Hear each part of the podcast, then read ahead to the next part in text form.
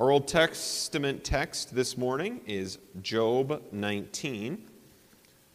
You may want to follow along. It's on the Pew Bible on page 429. It is Job 19. I'll give you a moment to turn there.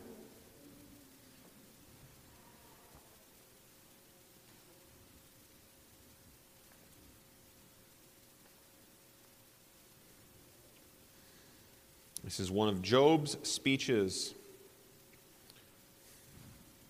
Then Job answered and said, How long will you torment me and break me in pieces with words?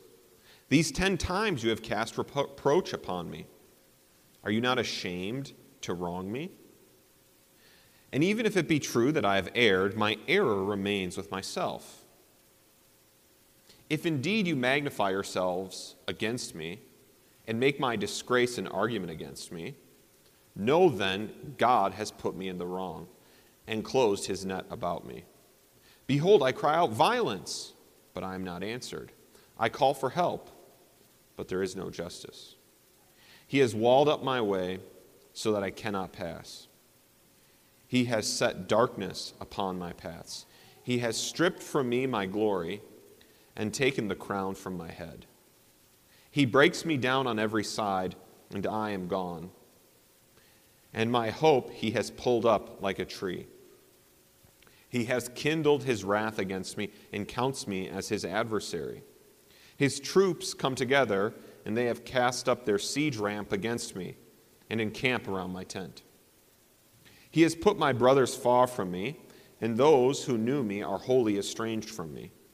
My relatives have failed me. My close friends have forgotten me. The guests in my house and my main servants count me as a stranger. I have become a foreigner in their eyes. I call to my servant, but he gives me no answer. I must plead with him with my mouth for mercy. My breath is strange to my wife, and I am a stench to the children of my own mother. Even young children despise me. When I rise, they talk against me. All my intimate friends abhor me, and those whom I love have turned against me. My bones stick to my skin and to my flesh, and I have escaped by the skin of my teeth. Have mercy on me. Have mercy on me, O you, my friends, for the hand of God has touched me. Why do you, like God, pursue me? Why are you not satisfied with my flesh? Oh, that my words were written Oh, that they were inscribed in a book. Oh, that with an iron pen and lead they were engraved in the rock forever. For I know that my Redeemer lives, and at last he will stand upon the earth. And after my skin has thus been destroyed, yet in my flesh I shall see God, whom I shall see for myself, and be, my eyes shall behold, and not another. My heart faints within me.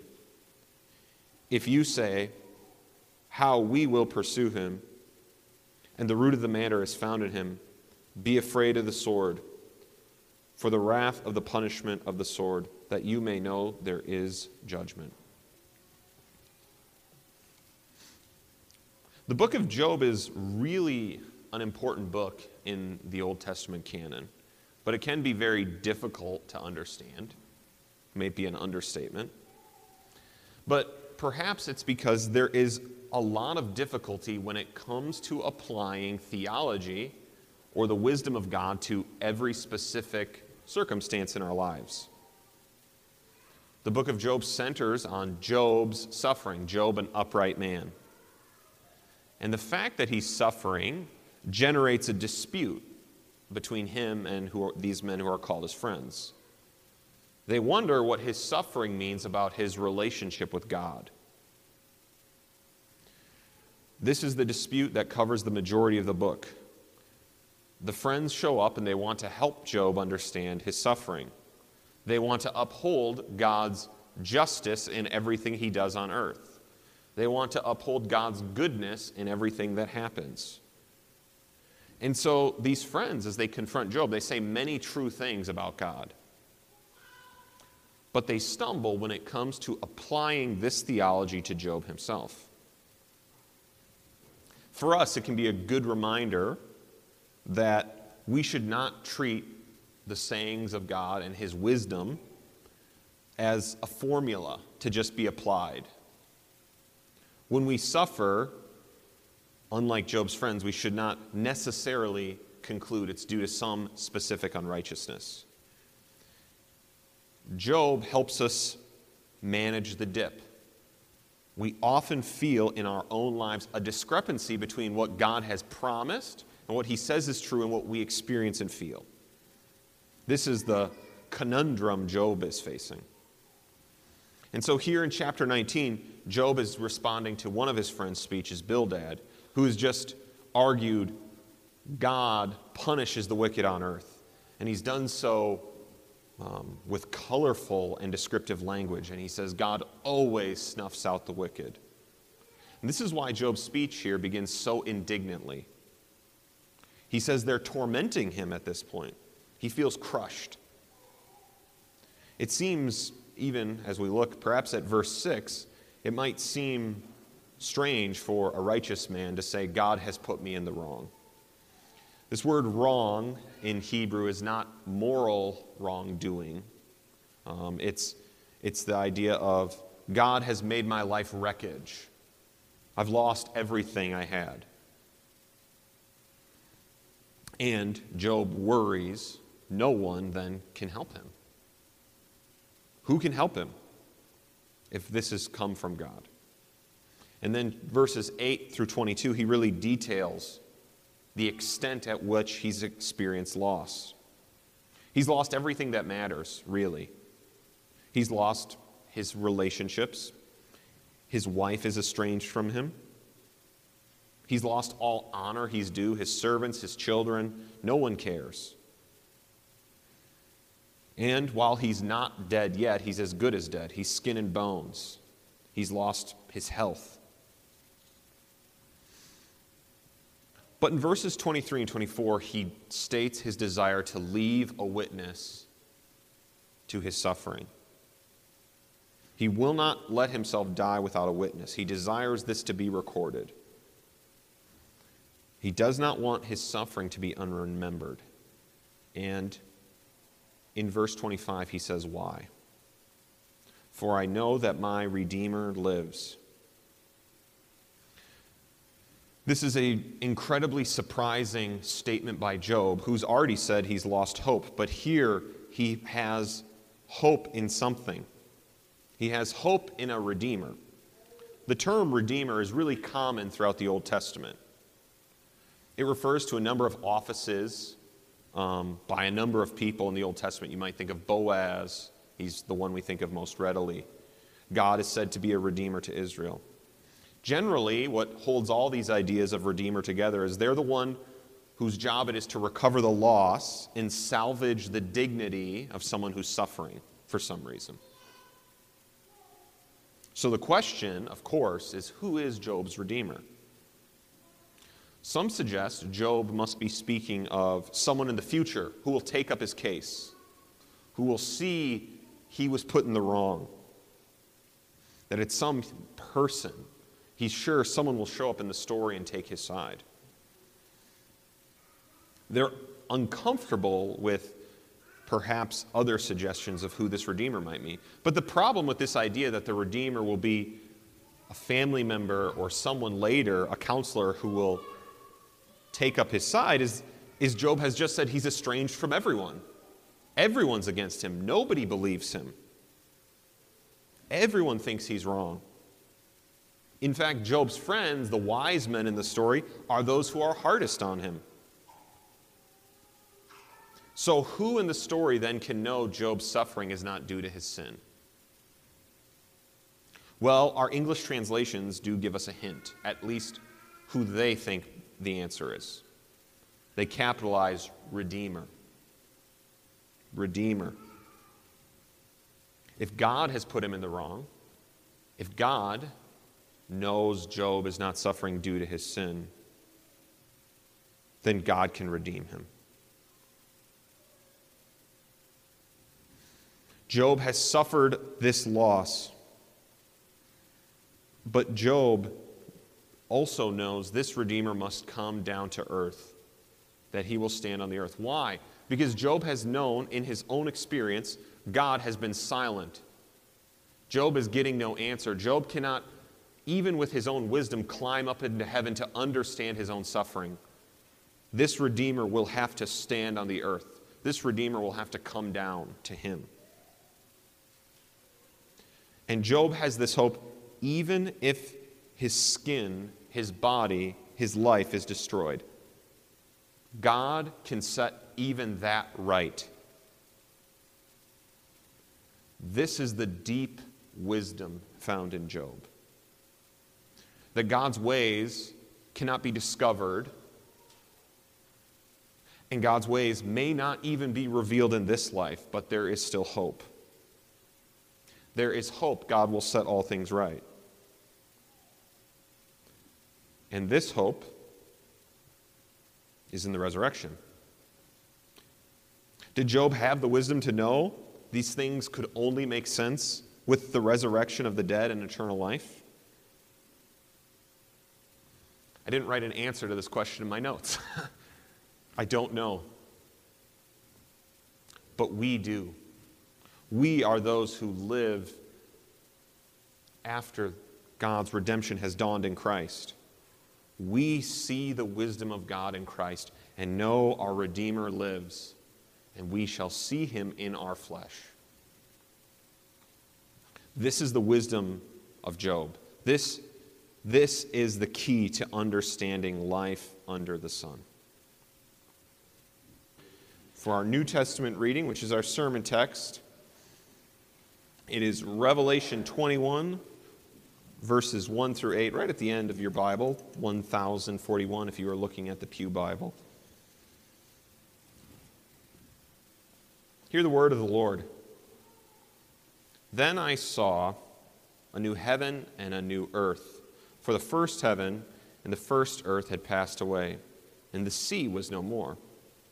And I saw the holy city, the new Jerusalem, coming down out of heaven from God, prepared as a bride adorned for her husband. And I heard a loud voice from the throne saying, Behold, the dwelling place of God is with man. He will dwell with them and they will be his people, and God himself will be with them as their God. He will wipe away every tear from their eyes, and death shall be no more. Neither shall there be mourning, nor crying, nor pain any more, for the former things have passed away. And he who is seated on the throne said, Behold, I am making all things new. Also, he said, Write this down for these words are trustworthy and true. And he said to me, It is done. I am the Alpha and the Omega, the beginning and the end. To the thirsty I will give from the spring of the water of life without repayment. The one who conquers will have this heritage, and I will be his God, and he will be my son. But as for the cowardly, the faithless, the detestable, as for murderers, the sexually immoral, sorcerers, idolaters, and all liars, their portion will be in the lake that burns with fire and sulfur, which is the second death. This is the word of the Lord.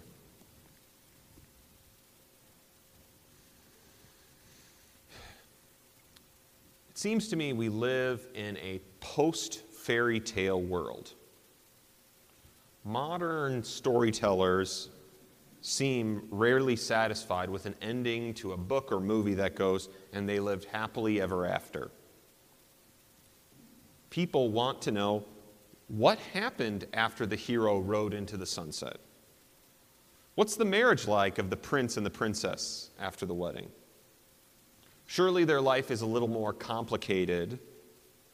And these stories, we really need to ground people a little bit more in reality. This stock phrase, happily ever after, is most familiar to us from Disney stories. However, its first use in a fairy tale in English goes all the way back to 1702 with a translation of an Italian fairy tale. But the phrase is even much older than that.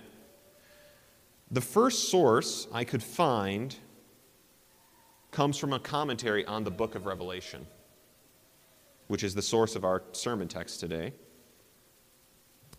In the 1560s, a French Protestant taking refuge in Geneva wrote this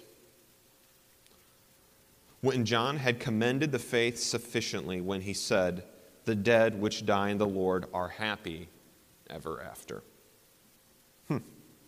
So perhaps our problem with happy endings is not that we shouldn't hope for them, but we look for them in the wrong places. We look for a happy ending that comes with marriage, or the right job, or a mended relationship, or a physical healing, or the right answers to difficult questions, or financial independence. And it just seems to me these hopes are set far too low. Because none of these are the end of the story. None of these address the reality all of us must face death. Every, at the end of every marriage, whether good or bad, one spouse is left behind. After every medical recovery, the person eventually succumbs to death. And I think it's things like this that leave us suspicious of hope. We're always going to hedge our bets. We want to be realistic. We don't want to be disappointed because of a childlike view of the world. But this is why we need the writing of John in his revelation. Apocalyptic literature like this shows us God's point of view on the world. We need to be reminded that what we can see is not all there is. There is a deep and complex spiritual world that is even more real than what we can see. And this is what our text does for us today. It teaches us that in spite of what you may see, in spite of what pain you may experience, God is telling a story with a happy ending. A new creation is coming for those with faith in Christ.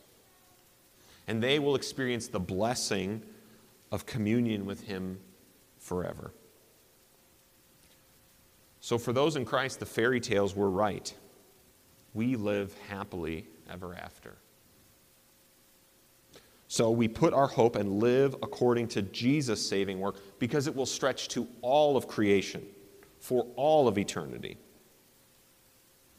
Our text in Revelation comes in two parts, as many apocalyptic texts do. First, there is a vision full of symbols. Verses 1 and 2 indicate their visions when John says, Then I saw, at the beginning of each verse. Then John receives an interpretation of these visions saying, Then I heard, or it was said to me. Because these visions are meant to help us see God's perspective on the world, they often come with an interpretation like this. And the vision and then the interpretation come to us with one message. And these two parts message today is the happy ending for God's people. This is the hope we confess at the end of the Apostles' Creed when we say, I believe in the resurrection of the body and the life everlasting.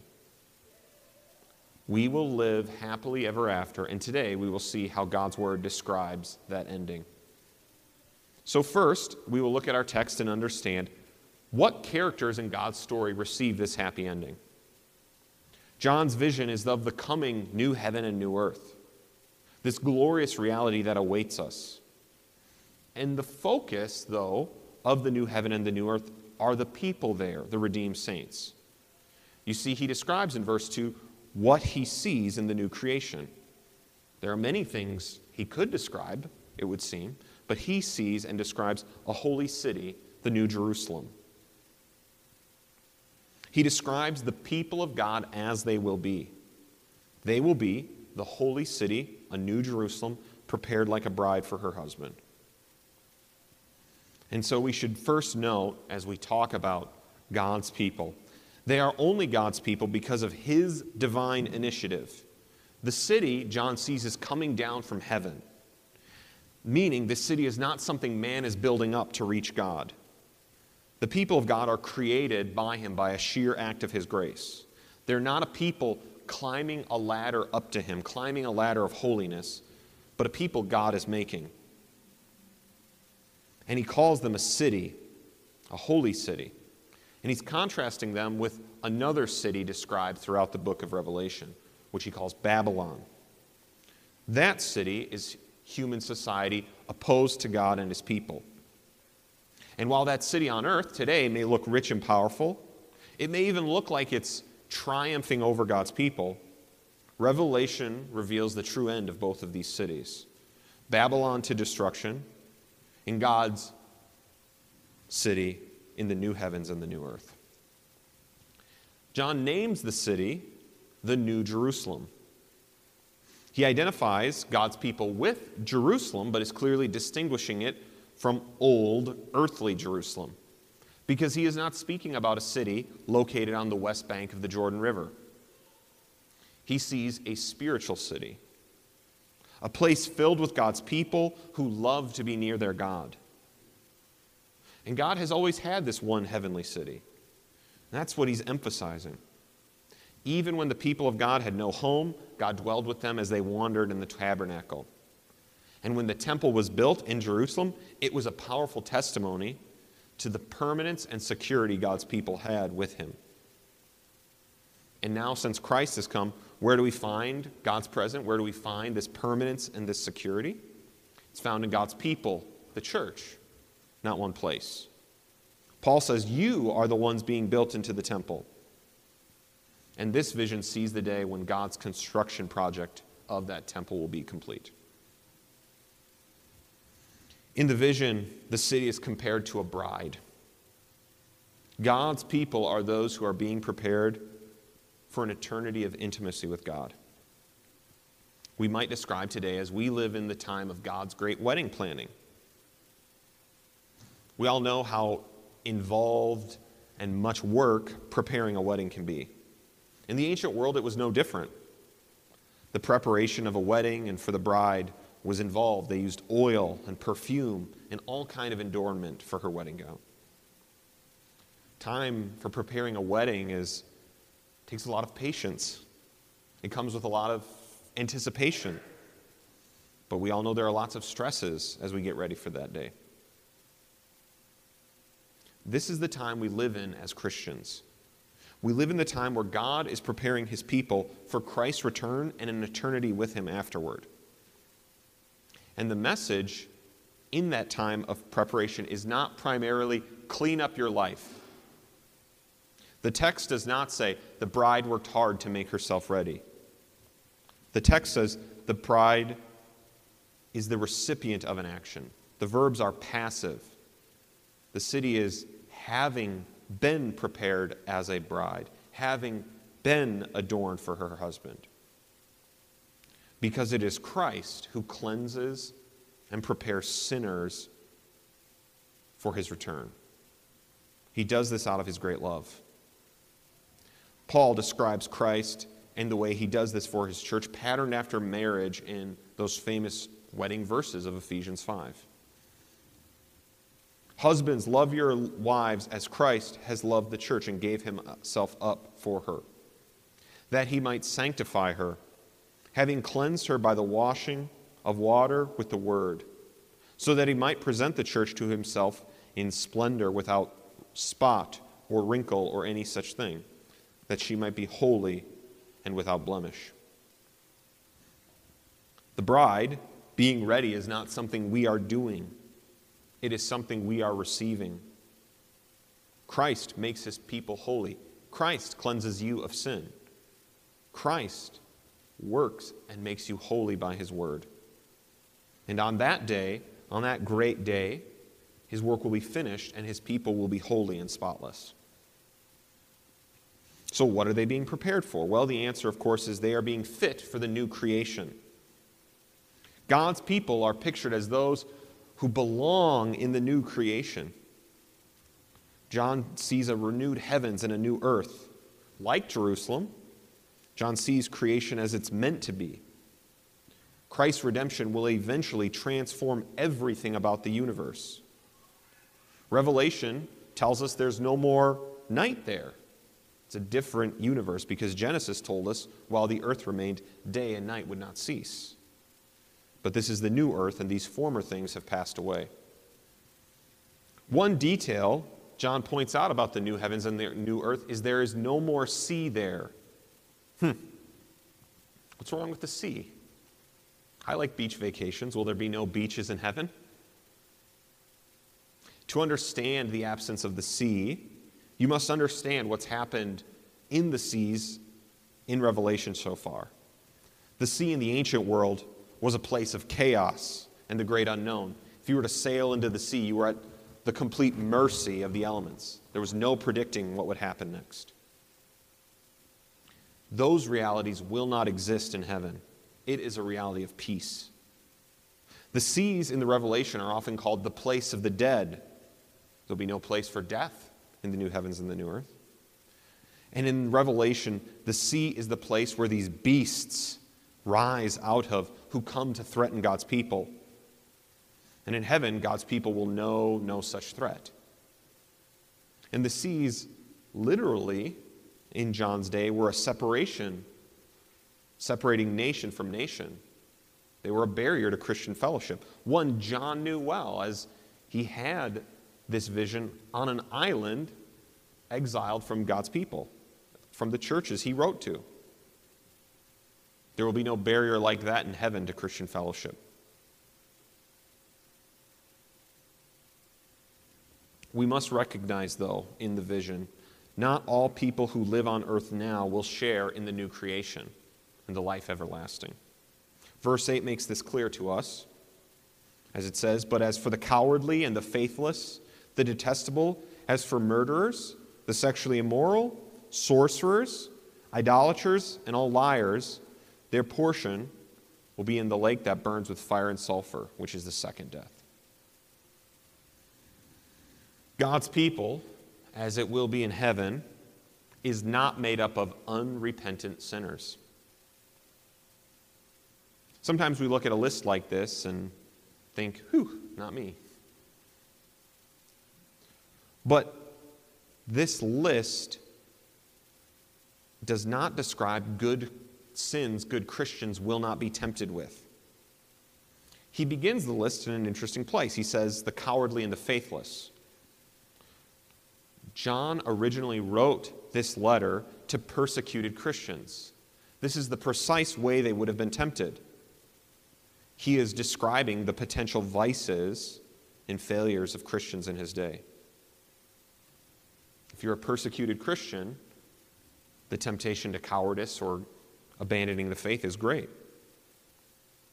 In fact, this is also why he probably ends his list with saying, all liars. He's highlighting those who betrayed their confession of faith through some kind of compromise or embracing false doctrine too will not share in the new heavens and the new earth. This is the warning today.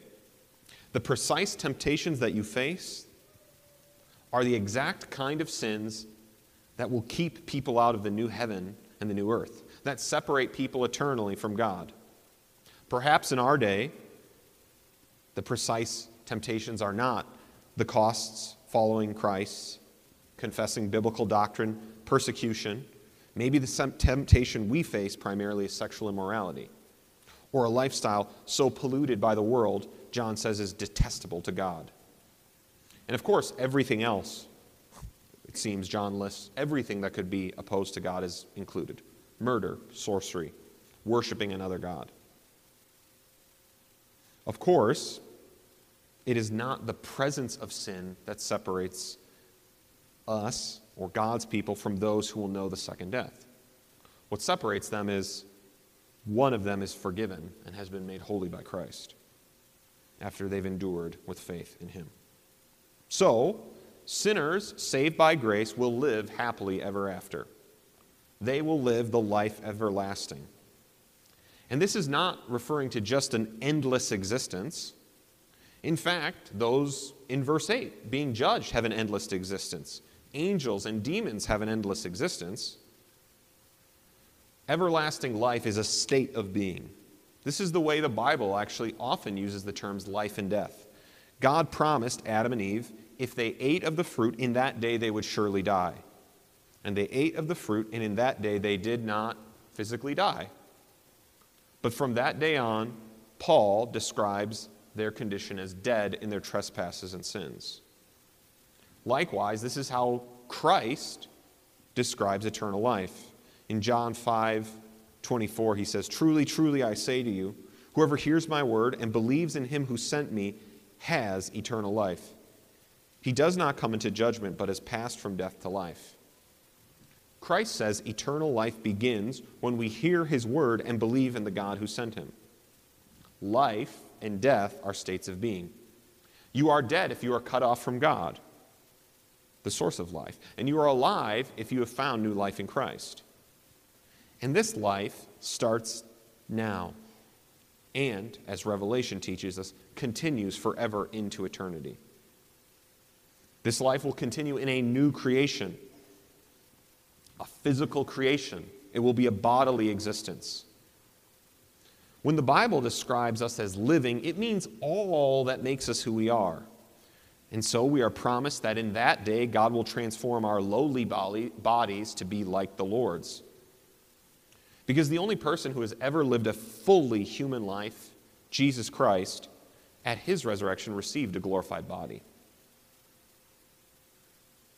If Christ teaches us what it means to be truly human, then it means body and soul together.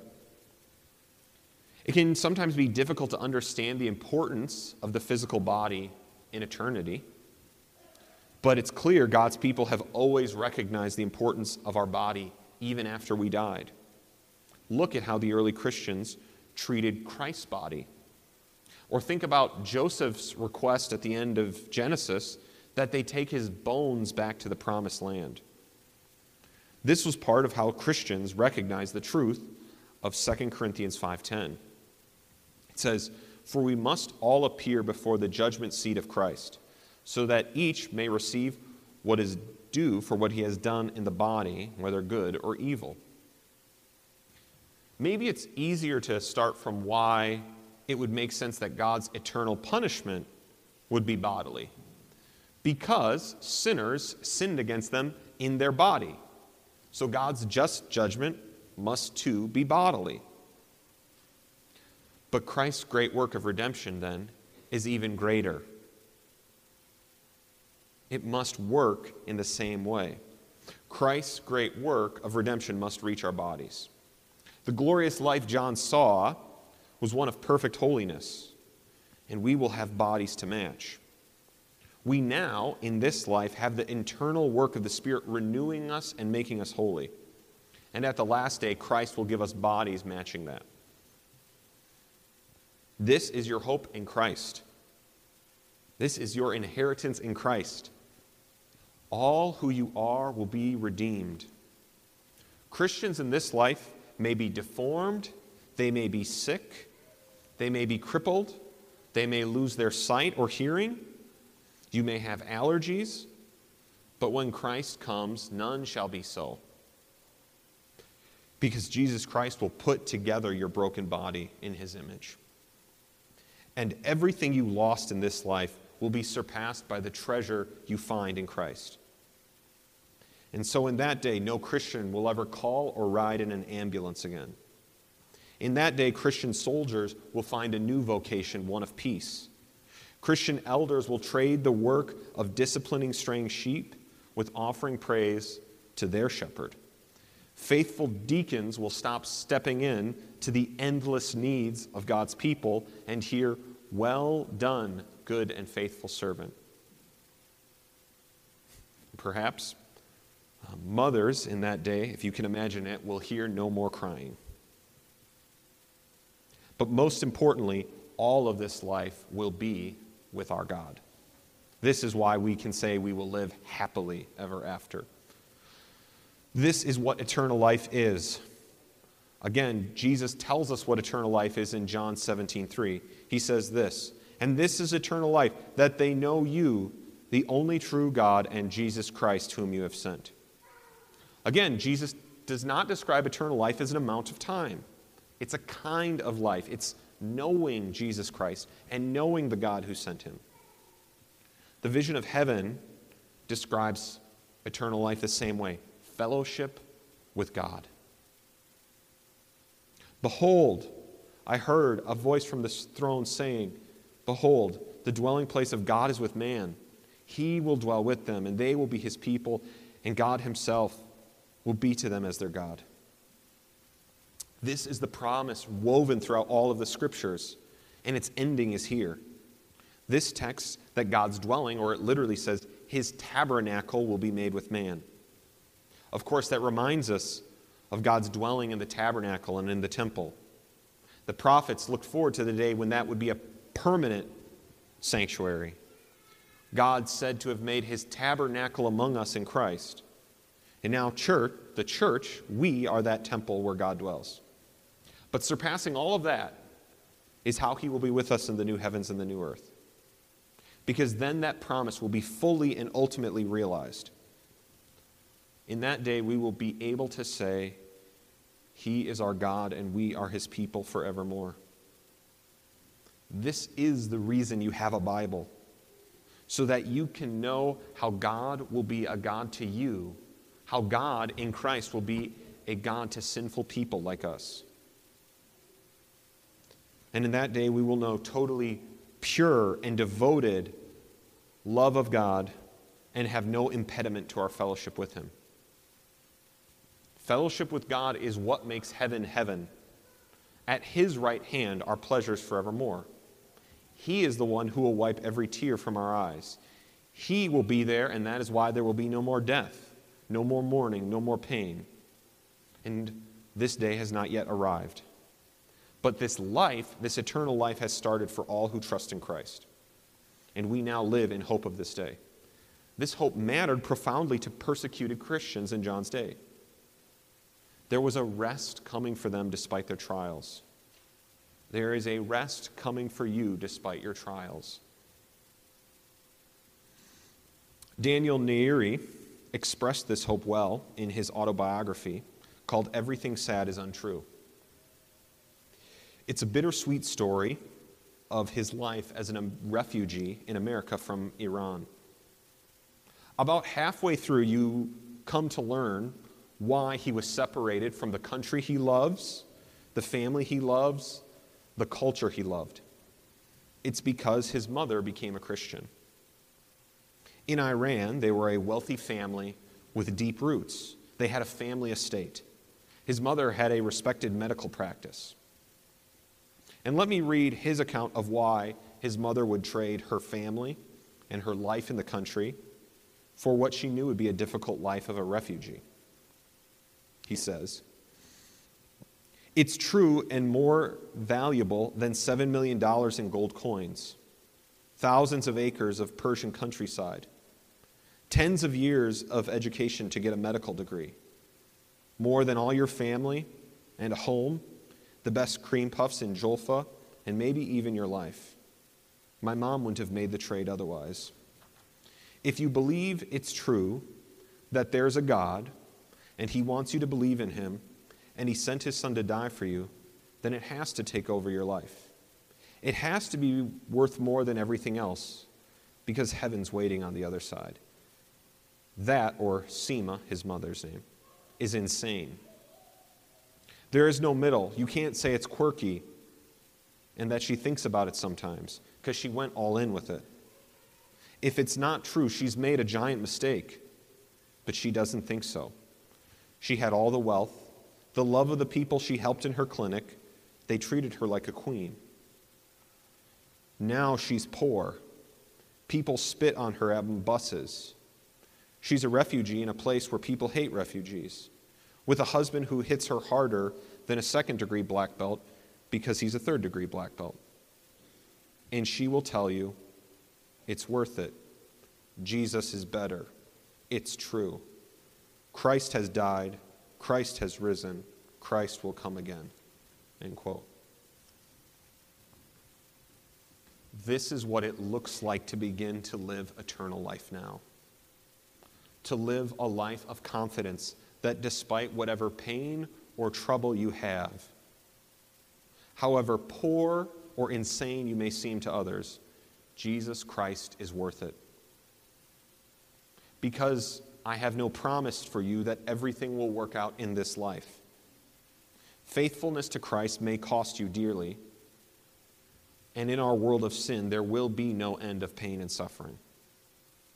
The promise is for that those who know Christ Whatever we suffer in this life Heaven waits on the other side of it.